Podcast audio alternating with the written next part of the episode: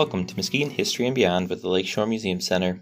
On today's podcast, we are going to examine one of the icons of recent Muskegon past, which most of our listeners will have memories of. Today, we look at the history of the paper mill.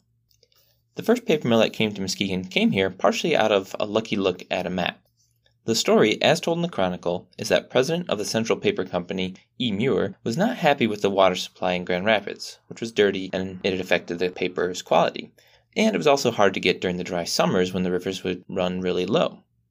So, he and his assistant took out a map of Michigan and started looking around for a place with lots of fresh water. On the map, they finally centered on Muskegon, which was surrounded by water and had a port. The pair set out to explore Muskegon that week and found the area very suitable. When in Muskegon, they met with the Chamber of Commerce to discuss if they would be able to acquire hemlock wood, which the plant needed to produce its paper. This the Chamber acknowledged would be easy with the timber infrastructure in Muskegon. After two more visits, Muir decided to build his new plant in Muskegon with some assistance from the Chamber of Commerce. The Central Paper Company, which would be the name of the paper plant, was required to hire 85 men and 15 women. If they did, they would get a $10,000 bonus from the Chamber. Construction began on August 8, 1899, and the paper plant went up quickly, finishing by May 1, 1900. The capital stock was set at $350,000, and the plant was expected to have a capacity to produce 25 tons of paper a day, but ended up exceeding that with 35 tons of paper produced daily. To make this paper, they followed a process, a process which would continue there for many years with just different technologies. To make paper, hemlock wood was first chipped up. Then it was passed through a revolving screen to remove sawdust. An elevator then brought the chips up to a digester bin where the chips were cooked under steam and pressure that was combined with sulfuric acid for a period of 8 hours. This would disintegrate the wood into a pulp. From here, the pulp was spread across screens to take out the impurities, knots, and any large remaining pieces. The next step, then, was to take it to a beater house to turn the pulp into sheets that could be sold as sulphite paper. The pulp intended for refined paper was put further along the process. It was brought to a series of screens that pressed on the pulp and then shook it to extract as much water as possible. After this, the pulp was still made up of about 50% of water, and that needed to be removed. To do this, large dryers that were powered by steam originally were used to evaporate out the remaining water. Finally, a surface or covering was added to the paper, and it was rolled and cut into sheets. The Central Paper Company in Muskegon specialized in kraft paper, which was used for things like wrapping packages. By 1902, business was going well, and Central Paper wanted to increase its production and water quality by paying for the city to upgrade the Lake Michigan pumping station to meet their needs as the water around the plant was becoming fouled and left a gray residue not desired in the paper.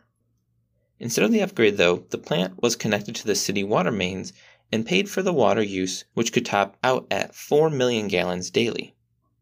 In 1903, over issues with the water supply, the plant built their own water filtration plant on site. This system used gravel and sand to filter the water and make its quality pure enough for paper use. Water quality and the amount of water needed to operate the plant would continue to be an issue in the following years.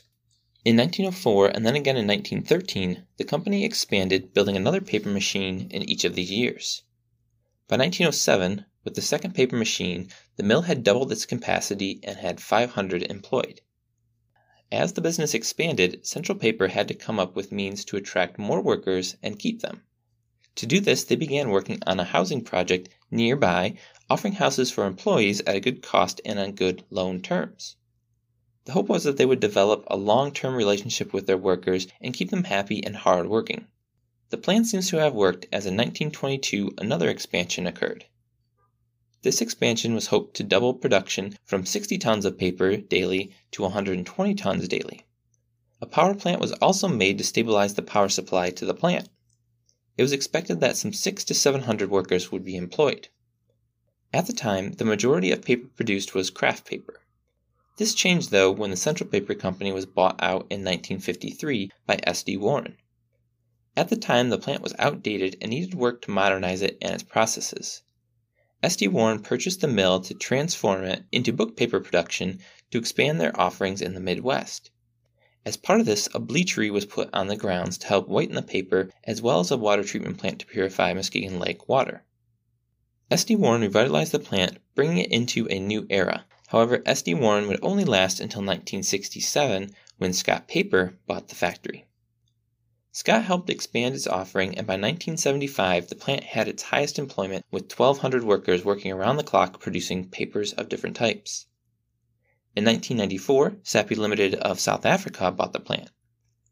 Sappi managed to make it work a short time, but by the early 2000s production was slacking, and in 2005 Sappi started cutting jobs and closing parts of the plant, scaling back the operation significantly. In 2009, due to economic conditions, the plant closed down for good. In 2011, the equipment was sold off and the site was sold to Melching for demolition. In 2013, the main factory building was imploded, and then on July 18, 2017, after removal of asbestos, the final smokestack of the paper mill was destroyed.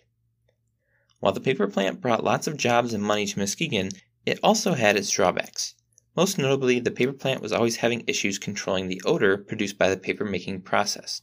Most commonly described as boiled or rotten cabbage smell, if the winds were blowing strong, the smell would carry on into downtown Muskegon. Even in 2006, the plant was fined for the air quality coming out of it under the Clean Air Act. Over the years, the pollution done in Muskegon Lake and the water quality was also substantial.